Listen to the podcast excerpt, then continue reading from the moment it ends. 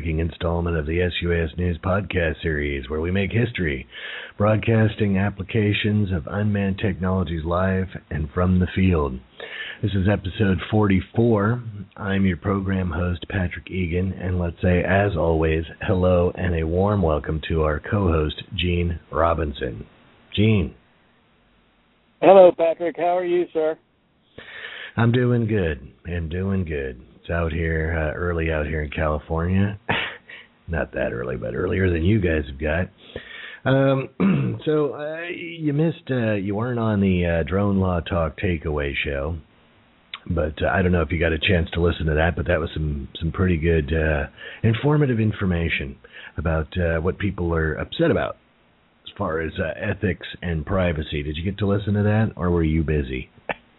Sorry, Patrick. Uh, we've been out in the field here and working for the past week or so, and it's it's been tough for me to get any of the news. Unfortunately, we just you know that's what happens when you go out and you fly things around for uh, a week. You miss out on a lot. Obviously, you've been keeping up with it. I know you spoke, so uh, you need to fill us in on uh, the laws that are and the, the things that people are upset on.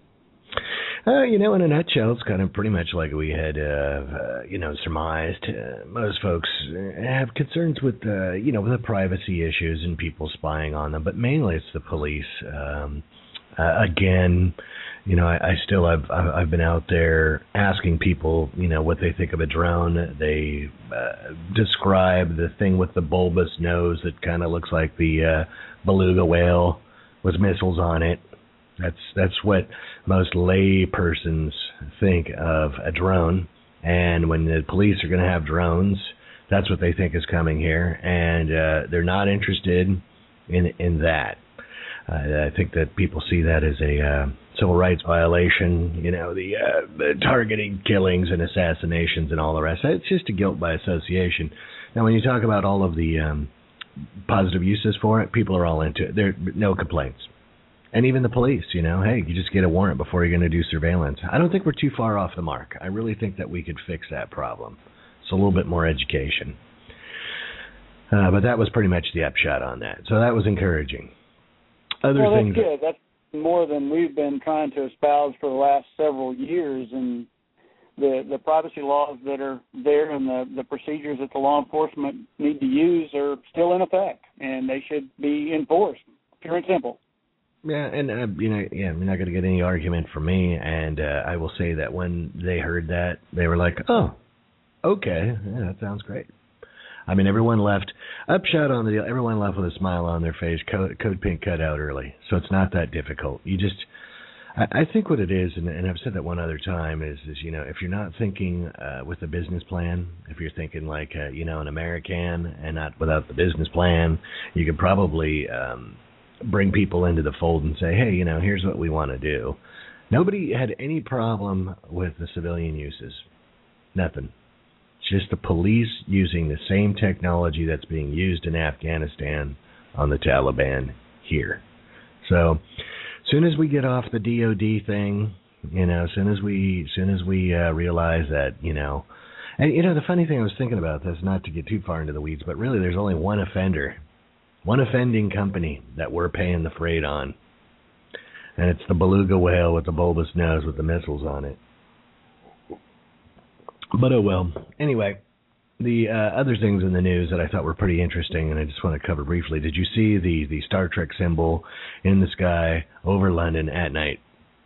I did happen to see that they had uh, what was it up to 50 quadcopters with LED lights on them over the most secure part of central London. Yeah, and and okay, so that's really I mean that was cool. I mean I'm a little bit of a, a Star Trek guy, you know. Uh, I grew up on the original show, and I was like, wow, that's really cool. You know that they're they're using this. Not only is it, you know, a, a big company. um basically put this on, okay? But I, I think it's kind of funny. Okay, so you have that, right? And then you have the we ran that story and we ran another story on the SUAS News about um uh I guess uh AeroVironment and New Mexico State University are going to do a study um where they're going to fly a UAS at night. Okay? So for me, uh, when I hear that, I'm like, hmm, okay. So we're going to study flying one UAS or small UAS and the NASA over here in the United States. Meanwhile, back at the ranch in England, they're flying 50 of them in a swarm at night over London in, in at one of the the top three busiest uh, airports right around there in the world. What what do you think about that, Gene? Well, it's obvious that somebody's worked out the separation issues over there. Um, you know, even if it, even if they had to call for you know a flight restriction or something like that, they obviously got it coordinated. And I I really don't think that they would call for any sort of diversion at London Airport or Gatwick or any of those. Heathrow, those yeah. are hubs. I know. Is that kind of weird though? I mean, it's like all of the. Uh, it, it's almost a. Um, I, I don't. I mean, I, I, an Alice in Wonderland kind of thing. I mean, here, you know, we're leading the way, right? Um, we're gonna. It's it's it's March of 2013. We're gonna do a test at night in restricted airspace. You got a swarm of 50 of them flying over London at night. I mean, is that even? I mean, does it? To me, the study sounds like a waste of money, a waste of time. There you go. Here it is, right here. Just ask these guys to write it down, and there you are. There's the procedure. This is how you do it. You got 50 of them flying in a swarm. Have a nice day. That's me. I don't know. Yeah, well, you're not too far off the mark. I mean, and not only that, to to double the the insult, if you will, it was a commercial venture. Oh yeah, well that's that's the uh, the, the that's that's the the whole Alice in Wonderland thing to me is this uh, paid for by a huge movie company who wants to invest in the technology, who's going to use this more in the future. But not only that, I mean, fifty nighttime, London. I mean, this this thing. I mean, they might have really the the uh, AeroVironment New Mexico State thing pack it in. You're just wasting time. It's stupid. I mean, I, I let one. We're going to do one in restricted airspace. I, it just doesn't make any sense to me. I think what it does though is it helps illustrate how far behind the curve uh, that we are here in the United States. How far behind the curve on the technology, how far behind the curve we are on the will uh, to get anything done. And why is that? I wrote a story about this. It disappeared, but I, I drew a direct um, point A to point B line back to the DoD vendors. We have been hijacked, co-opted by those DoD vendors, and uh, that's why I we have the dysfunction that we have in this country. So when you ask yourself, hey, you know, how come I can't go out there and do business? You know, follow the follow the uh, breadcrumbs right back to uh, the DoD vendors, because plain and simple, that's it. I know it's going to make me popular. Um, a lot of people are, are getting tired of me beating on the uh, DoD vendors because for some reason it's not their fault. It's my fault or somebody else's fault for asking questions and, and making the FAA angry. Um, you know, I don't know. It seems kind of silly. Any feedback on that, Gene? Well, you know, everybody since World War II, the the the mil spec process has been the standard that everybody seems to want to go to. But uh, what, what you know, and, and people complained about it later in the 60s and 70s because that's how we ended up with the $800 hammer. And as you move into that that uh, military-industrial complex, it just it costs significantly more money to play in that game. And unfortunately, uh, for a small entrepreneur, you either are resigned to being a subcontractor to one of the big guys, or you end up having to spend a lot of money to get to the point where you're recognized as somebody who can provide a platform or a service that that'll work. Yeah, but more of that. I mean, I, you know, I'm going out on a limb myself, and that's a rigged game. I mean, that's that uh, that whole process is is sewed up tight. You know, you it's even if you do have a good product, if you don't uh, have the right connections, you're not getting in there, and that's just the way it is. I mean, people I don't even. That's a whole nother show. so let's uh, let's draw it back on here. Uh, today's show is pretty exciting. Uh, we've been planning it for a while. We've been talking about it for a while, and uh, it is one of the uh, news stories on the front page of the SUAS News. And uh, what it is is what you're doing this week, Gene. So let let's talk about that. Where are you, and what are you doing? Okay, we are at a National Guard base in the middle of Texas. It's called Camp Swift, and we are just outside of Bastrop, Texas. And we are doing some groundbreaking fire research with the National Institute of Standards and Technology, NIST. We are out here because uh, with the Texas Forestry Service, uh, uh their assistance, uh, we have been able to set up uh, a TFR, a temporary flight restricted zone, and bring our Superbat aircraft out here and fly over areas that they were intending to burn anyway. And uh, it allows us to uh, do a lot of science in a very short period of time. And uh, I, I personally happen to think it's probably the best bang for the taxpayer's buck that, that we can portray right now because – when you consider in the United States, there generally is something on fire all year round. And uh, even now, there's fires in Colorado, and we're approaching the fire season now, where you know Texas is burned, Florida is burned, California burns, and the the the dollars that and cents that get not cents, but the dollars that get burned up, and uh, the the research that we're doing that could aid in in reducing that is just it's staggering. And uh, one of the guys that uh, we're working with, and uh, I'm I'm very pleased to introduce here, is working on this uh, this groundbreaking exposure scale, and uh, I'll I'll introduce him now if that's okay. Yeah, go for and, it. Uh, yeah, his name is Alex Maranghides, and uh, he works with the uh, National Institute of Standards and Technology.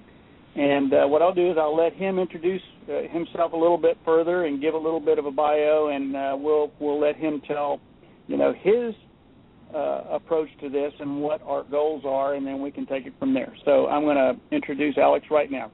Alex. Excellent.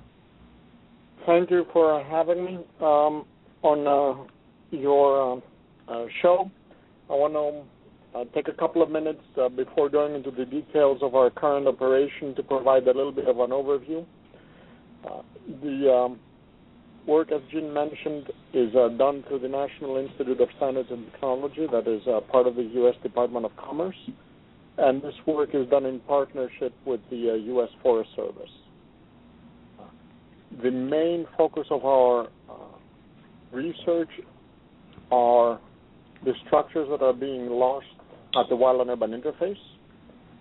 And uh, our primary goal is to identify hazard mitigation solutions to help us reduce losses uh, in the future from such fires.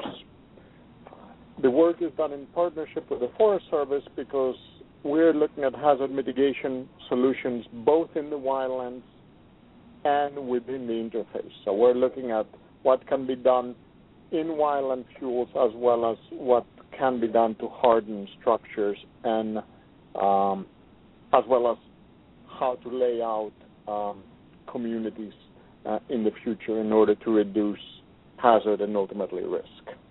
Well, that, so with that, that uh, go ahead. I'm sorry. No problem. Um, to, to, give you a sense of scale, uh, how big the problem is, uh, it is growing uh, very rapidly uh, in the decade in the first decade between 2000 and 2010 uh, we're losing um, uh, about 23 to 2500 homes uh, per year uh, last year in um, 20 the last year that we have data for 2011 we lost over 5000 homes wow. the problem is uh, escalating. Uh, it is primarily right now centered in the southern and western parts of the country. However, it is growing, and uh, if you uh, recall, just recently, a couple of weeks ago, we had a fire in Tennessee where over 70 structures were lost. Uh, we've had uh, a fire in Myrtle Beach where over 100 structures were lost a few years back. Uh, it is uh, spreading, but primarily focused in uh, western and southern uh, U.S. The hmm. three um, primary reasons why this you know we have the um, this problem escalating in uh, in scope, its size, and scale. The um, uh, additional uh, fuel in the wildlands, climate change, and additional um, growth of the wildland urban interface, meaning more structures are being built uh, at the interface. So, with that background, I want to tell you now a little bit about uh, specifically what we're uh, trying to do uh, with um, UAVs. Okay. questions so far? Oh no, you're uh, that's fascinating information. It, it makes sense. Um, and, and, actually, that was going to be the follow-up question: is uh, why unmanned systems, or why you turn to unmanned systems? Um, All right. Or what, me, what, uh, you, what you thought of that? All right. Uh, let me tell you now specifically what we're trying uh, to solve given the problem that I have outlined, and then uh, show you where the uh, unmanned, unmanned systems uh, fit in and why. The uh, challenge that we've had, one of the primary challenges uh, with this um, problem, has been essentially the lack of quantifiable information specifically with respect to fire and ember exposure. So let me let me give you uh, a little bit of additional perspective, and that will really help hone in on uh, the work we're doing here. Uh, the wildland and wildland urban interface fires uh, are one of the last um, natural disasters, if you will, that don't have a scale associated with them. So you can think of earthquakes, you can think of tornadoes, you can think of hurricanes. We have intensity scales associated with those events. Uh, we we have not had historically a scale associated with wildland urban interface fires, and as a result, uh, every fire appears to be the worst fire. Mm. So this lack of scale has prevented us from quantifying the severity of the exposure. And uh, when I talk about exposure, I talk about fire as well as embers. Embers being those flying, uh, glowing firebrands or debris mm-hmm. uh, that contribute to the spread of fire. So this past December, uh, NIST, together with the U.S. Forest Service, pardon me, uh, we created this um, WUI hazard scale specifically to address this issue. And this is absolutely critical because it enables us to link the field conditions through a well quantified path. Can follow the dots from the field conditions to test standards to sorry to test methods and ultimately to codes and standards that are then adopted to build safer communities. So this is kind of like um, what, what, you're getting at here is so if we had an earthquake, we have the Richter scale, and then people that hear, is, oh, it's a 8.2 earthquake or or a tropical that storm. Is, that is exactly it. So okay. uh, uh, another way to think of the WUI problem uh, is, and that's that's what we have um, used as one one analogy. Say, look, you know, if you want to build it, just take as an example. Uh, Cal- if you want to build in California, uh, you use certain seismic criteria that are linked to building practices, best practices, to codes and standards and testing. Right. And that's how your buildings can withstand certain earthquake exposures. Right. Our, or, oh, sorry, go ahead. Yeah, our scale is aimed, is the framework that's going to enable us to link the field conditions to the test standards, which will then, once introduced to building codes and standards and best practices, will enable us to reduce uh, structural losses uh, and, of course, human losses at the wildland urban interface. Right, so and then that, Go ahead. Well, I'm just going to say, so that would also probably uh, come into play, like we were talking about the building codes for seismic. I mean, I have a cabin out in the woods, and then I, I get assessed a certain uh, amount of money for uh, fire fire prevention, and then also the difficulties of trying to get uh, structural insurance because of forest fires and everything else, and, and everybody kind of gets hit with a blanket because there's no standard that says this is whatever zone here, yada yada yada. Is and and so that will probably come into play in the future here as this as this develops. Is that correct? Absolutely, and this method, this we wildland urban interface hazard exposure scale, can be used not only to help with land use and the design and construction of new communities, but it can also be used to assess, evaluate, and retrofit in a cost-effective way existing communities. So, is there uh, interest from the insurance community? Have, have, have they been involved with you guys, or are you just doing your own thing? No, uh, we are not doing our own thing. This is a, in a partnership uh, with several states, uh, code organizations, and the insurance industry. So, uh, excellent. It, the uh, challenge here is um, not one of it's not an institutional challenge. Uh, the industry, uh, scientific community, codes and standards communities, everybody's supportive of the technical foundation. The challenge here, the overlaying, the, the overarching challenge, is a technical one. We have mm-hmm. very little information and that's where now we can uh, dive in and talk about uh, unmanned aerial uh, vehicles. That's one of the pieces of the puzzle uh, that that uh, that we're trying to solve uh, here, specifically in this exposure scale. So let, let's talk specifics. What we're trying to do is we're trying to create a scale, go through fire and embers. And if you think of the exposure, there are three components that drive exposure fuel, topography, and local weather. When we talk fuel, we don't just talk wildland fuel, we talk all fuels.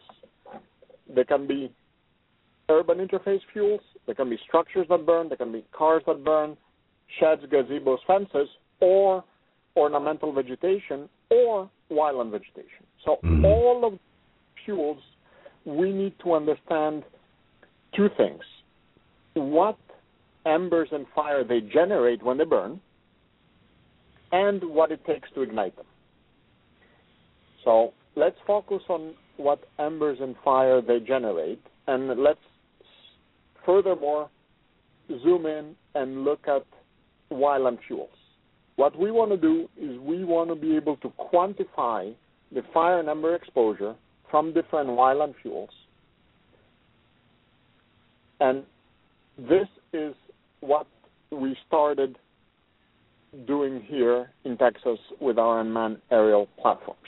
So specifically, the uh, we are starting with the simplest um, technical configuration uh, because even that is quite complex.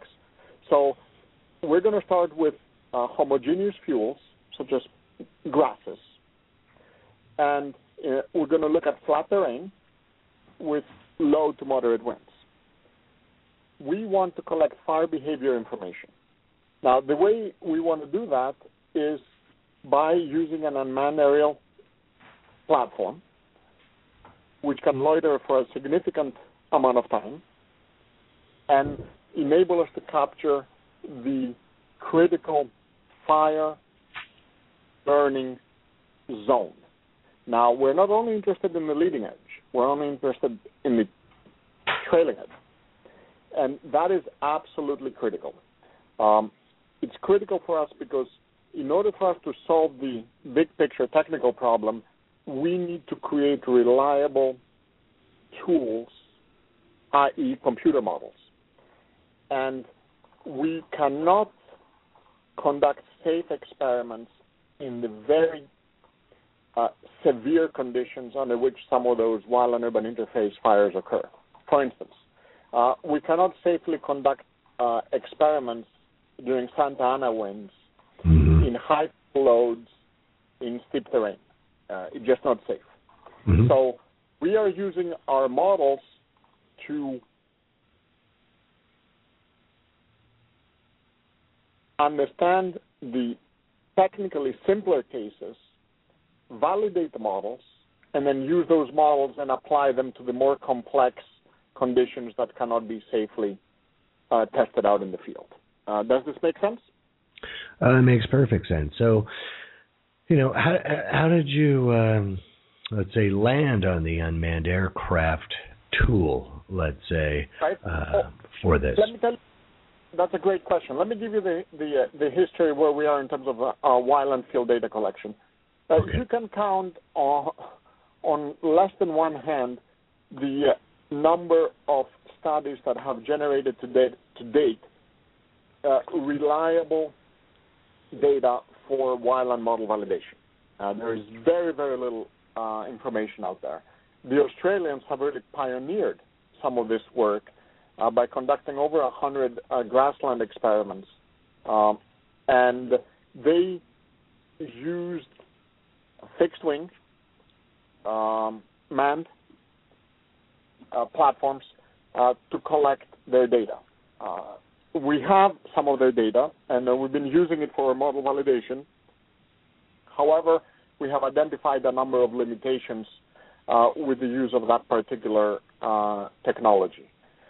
Uh, looking at the specifics of where we want the data to be collected, the the specifics in terms of the environment, smoke, altitude, duration of the flight, um, payload, uh, sampling rates, uh, and uh, the additional um, weather data that we're collecting aloft. All of this led us to the use of uh, unmanned aerial uh, fixed wing platform. Hmm. Now, let me ask you one other question. This is kind of a, a let's say, I mean, like a fire weather type of question. I mean, I would imagine, you know, we've heard from some other people that are using these unmanned technologies, uh, and they talk about the different variables. And, and so I'm going to ask you kind of a technical question about the variables in your data collection. So if we have a fire, there are undoubtedly variables as far as say moisture content in the air, temperature, wind speed, wind direction, um, and then also I guess uh, variables as far as the uh, rainfall for the year, vegetation, things like that. Do those factor into your models, and, and how do you quantify those? Uh, that's a great question. Uh, the uh, short answer is yes. Uh, for the vast majority of, the, the, variables that you specified. Uh, we have uh, developed a model called WFDS, uh, uh, Urban Interface Fire Dynamics Simulator, and that model is based on the NIST developed FDS model. FDS stands for Fire Dynamics Simulator. This is a mm-hmm. fully coupled three-dimensional uh, fluid model uh, that handles combustion. So it has chemistry in it, it has materials in it, it tracks momentum, heat transfer, you know, all the Navier-Stokes equations. Uh, it's a very, very robust technical model that enables us to capture not only the combustion process, but also the fire atmosphere interactions. Mm-hmm. So, specifically, what we do uh, during those uh, instrumented prescribed burns, we collect, i.e., sample wildland fuels, and that's done through the Forest Service because they have uh, all the uh, expertise uh, in that uh, part of the um, in, in that area they uh, they collect the uh, wildland fuel samples, and we essentially take the fuels apart. You can really think of it as uh, deconstruction of the wildland vegetation. We literally take it apart down to the twig level and measure the attributes of the fuel weigh them, sample them, uh, look at the moisture content. And this information is then provided to our model. Uh, but that's not all.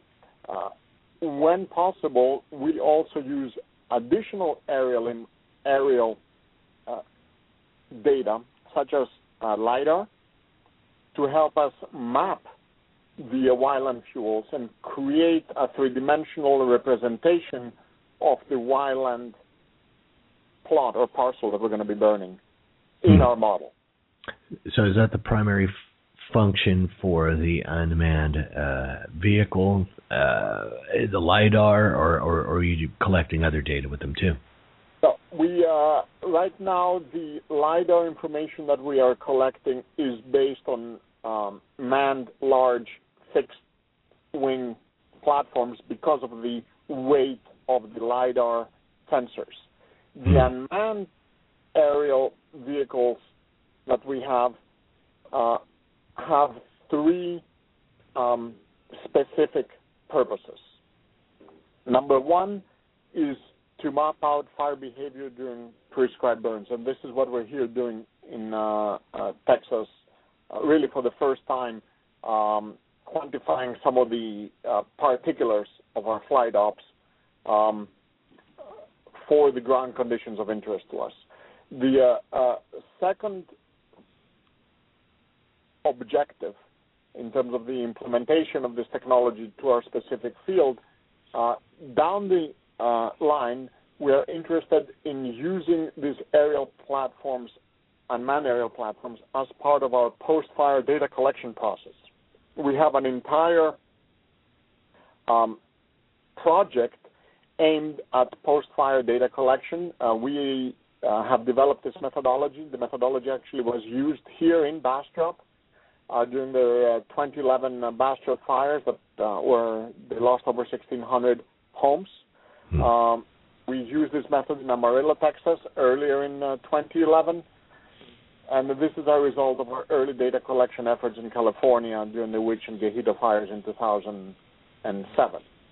Uh, so we go in and and uh, uh, map the aftermath of the fire in the community uh, in order to reconstruct in very fine detail what happened in time and space as that fire moved through that community. Uh, and we want to be able to now use unmanned aerial vehicles in a post-fire setting to get some very high-resolution imagery uh, right after the fire has moved through the community, before anything is disturbed. Um, that's it. This, the third part is there is uh, potential here for uh, UAVs to be implemented as part of situational awareness for the incident commander during some of those large events. Mm-hmm. Uh, but in terms of the evolution and progression, our first mission uh, or our first objective here is to collect data from prescribed uh, burns. Uh, and that is a very long term um, undertaking because there are many fuels, many topographical conditions, and many weather conditions that we need to map out. Mm-hmm. Uh, but as we move further along, the next uh, objective is going to be to go to incidents and uh, fly post fire and help uh, and use UAVs to help us with our post fire data collection. And because of the mobility of the platform and uh, the long loiter time and all of those attributes. All right. So, uh, so primarily the, the, the first, let's say, prong here is going to be more of a uh, forensic type of, of, of study where you're going to be uh, checking out how different fuels burned and, and paths and things like that. Um, so let, let me, uh, you know, again, um, how many uh, how many of these aircraft does NIST own? We have uh, five aircraft. They're not all configured in exactly the same uh, way for uh, different reasons. We have um, uh, aircraft that have um, uh, infrared cameras on them, and then we have uh, aircraft that uh, have higher resolution uh, visible, depending on what type of data we want to collect. I want to point out um, uh, just uh, when we when I mentioned we're doing this, or you know, we will be doing this for prescribed burns. These vehicles will be flown during the prescribed burn. Uh, mm-hmm. So it's not forensic in the sense that we're doing it after the fact, like we're going to be mapping out communities. We are actually interested in collecting the fire spread information as that fire is moving through our field of, uh, okay. of, of uh, wildland fuel. That sounds good. I like that. So you're getting some uh, some real time data as the fire's burning.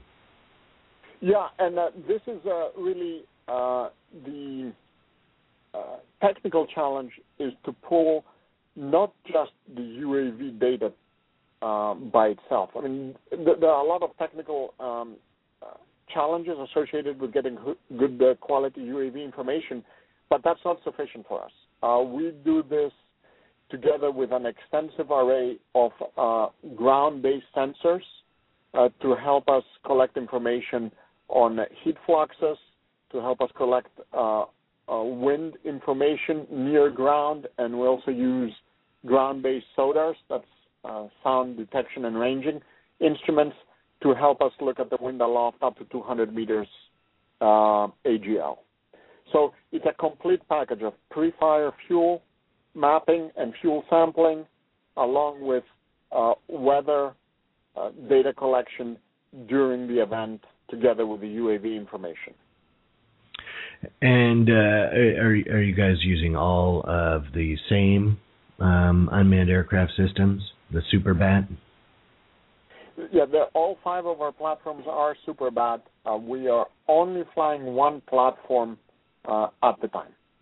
Yeah, that makes sense. It seems like uh, that's kind of the running uh, running mindset is to uh, buy all of the same platform, and I guess it's easier to keep things maintained and, and flown and and uh, know the platform.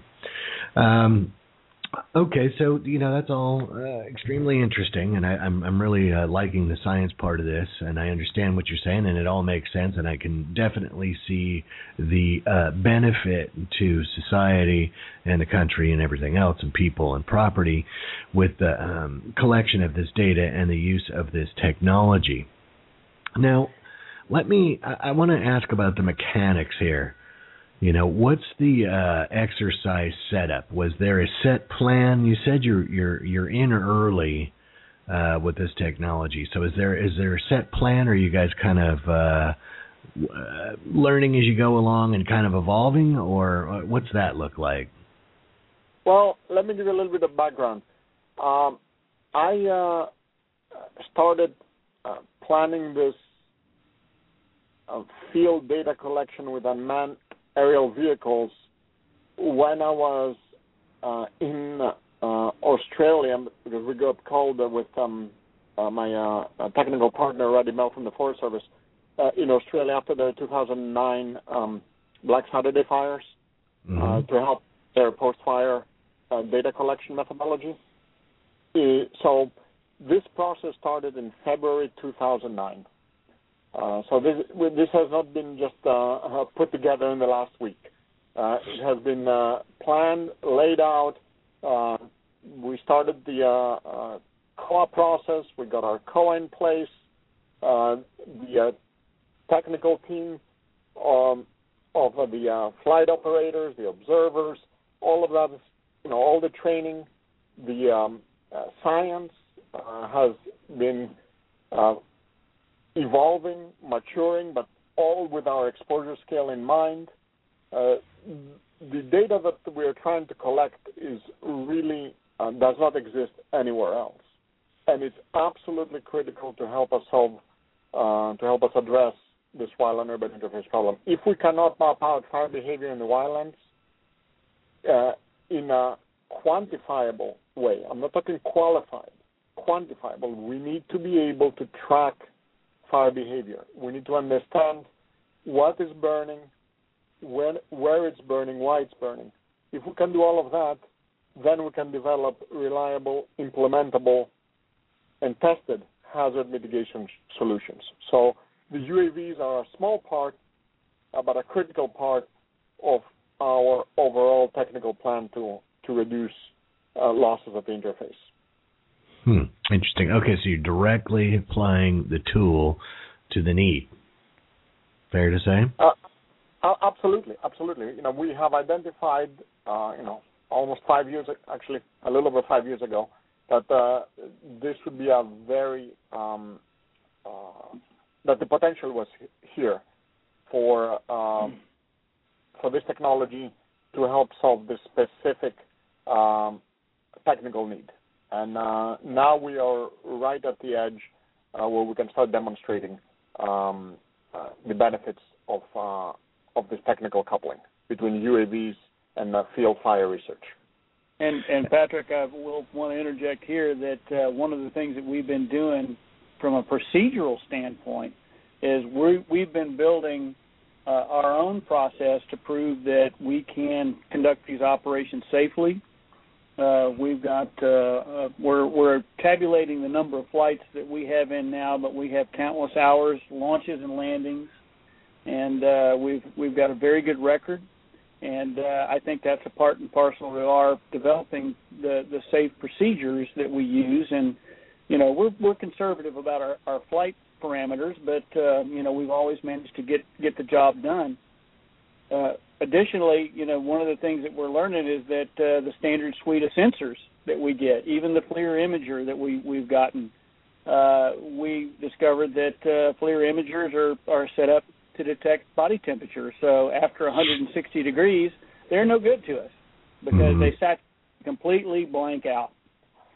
So we've had to do some some payload development and payload research, and we're testing all that stuff. And and uh, yesterday we we had a very large fire that uh, we got to fly over for uh, an extended period. We were in the air for almost four hours yesterday, and uh, we got to test the uh, the FLIR modifications that we made, and uh, it was very impressive to watch the fire front and see multiple bands of color as the as the the fire moved through, burned. It was very hot in areas, and and, and you can see the gradual uh, reduction in heat. So you know, it, it's all a matter of the, the learning process, and and uh, Alex has been very good and very patient with us as we go through our our flight development process as well, and uh, it's it's worked out pretty good. We've we've uh, we've modified the bats and we've flown them in just about uh, all kinds of conditions that we uh, we are comfortable with, and it's working out pretty well. And we like the we like the platform. Yeah. I, I would like uh, add just a couple of things. Uh, the sure. The uh, research here is uh, um, uh, technically very um, challenging, but I, I want to emphasize the uh, safety component uh, everything that we do has been uh, tied to uh, training that we have been uh, provided by the manufacturer. Uh, all modifications to the plane are done by the manufacturer, uh, and everything is done explicitly following every single requirement that has been um, um, provided to us through our COA. so uh, the operation is uh, uh, very precise, and we follow all the protocols that have been developed very um, strictly.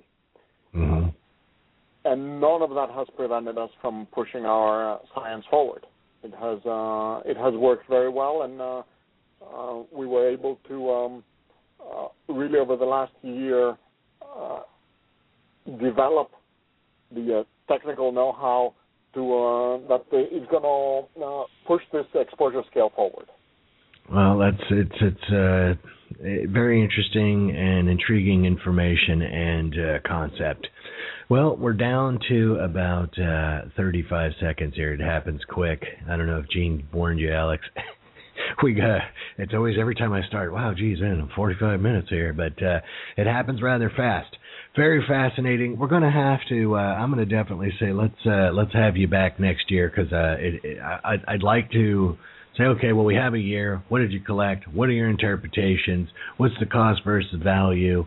Yada yada yada. So we'll have to check back on that um, next year. But Alex, I want to thank you very much for coming on. Very informative. Uh, I really find the uh, the science uh, side of things um, fascinating. And Gene, thank you for the insight. You guys have a good uh, good rest of the week, and we'll see everyone next week. Okay, we'll see you, Patrick. Thank you. Bye bye.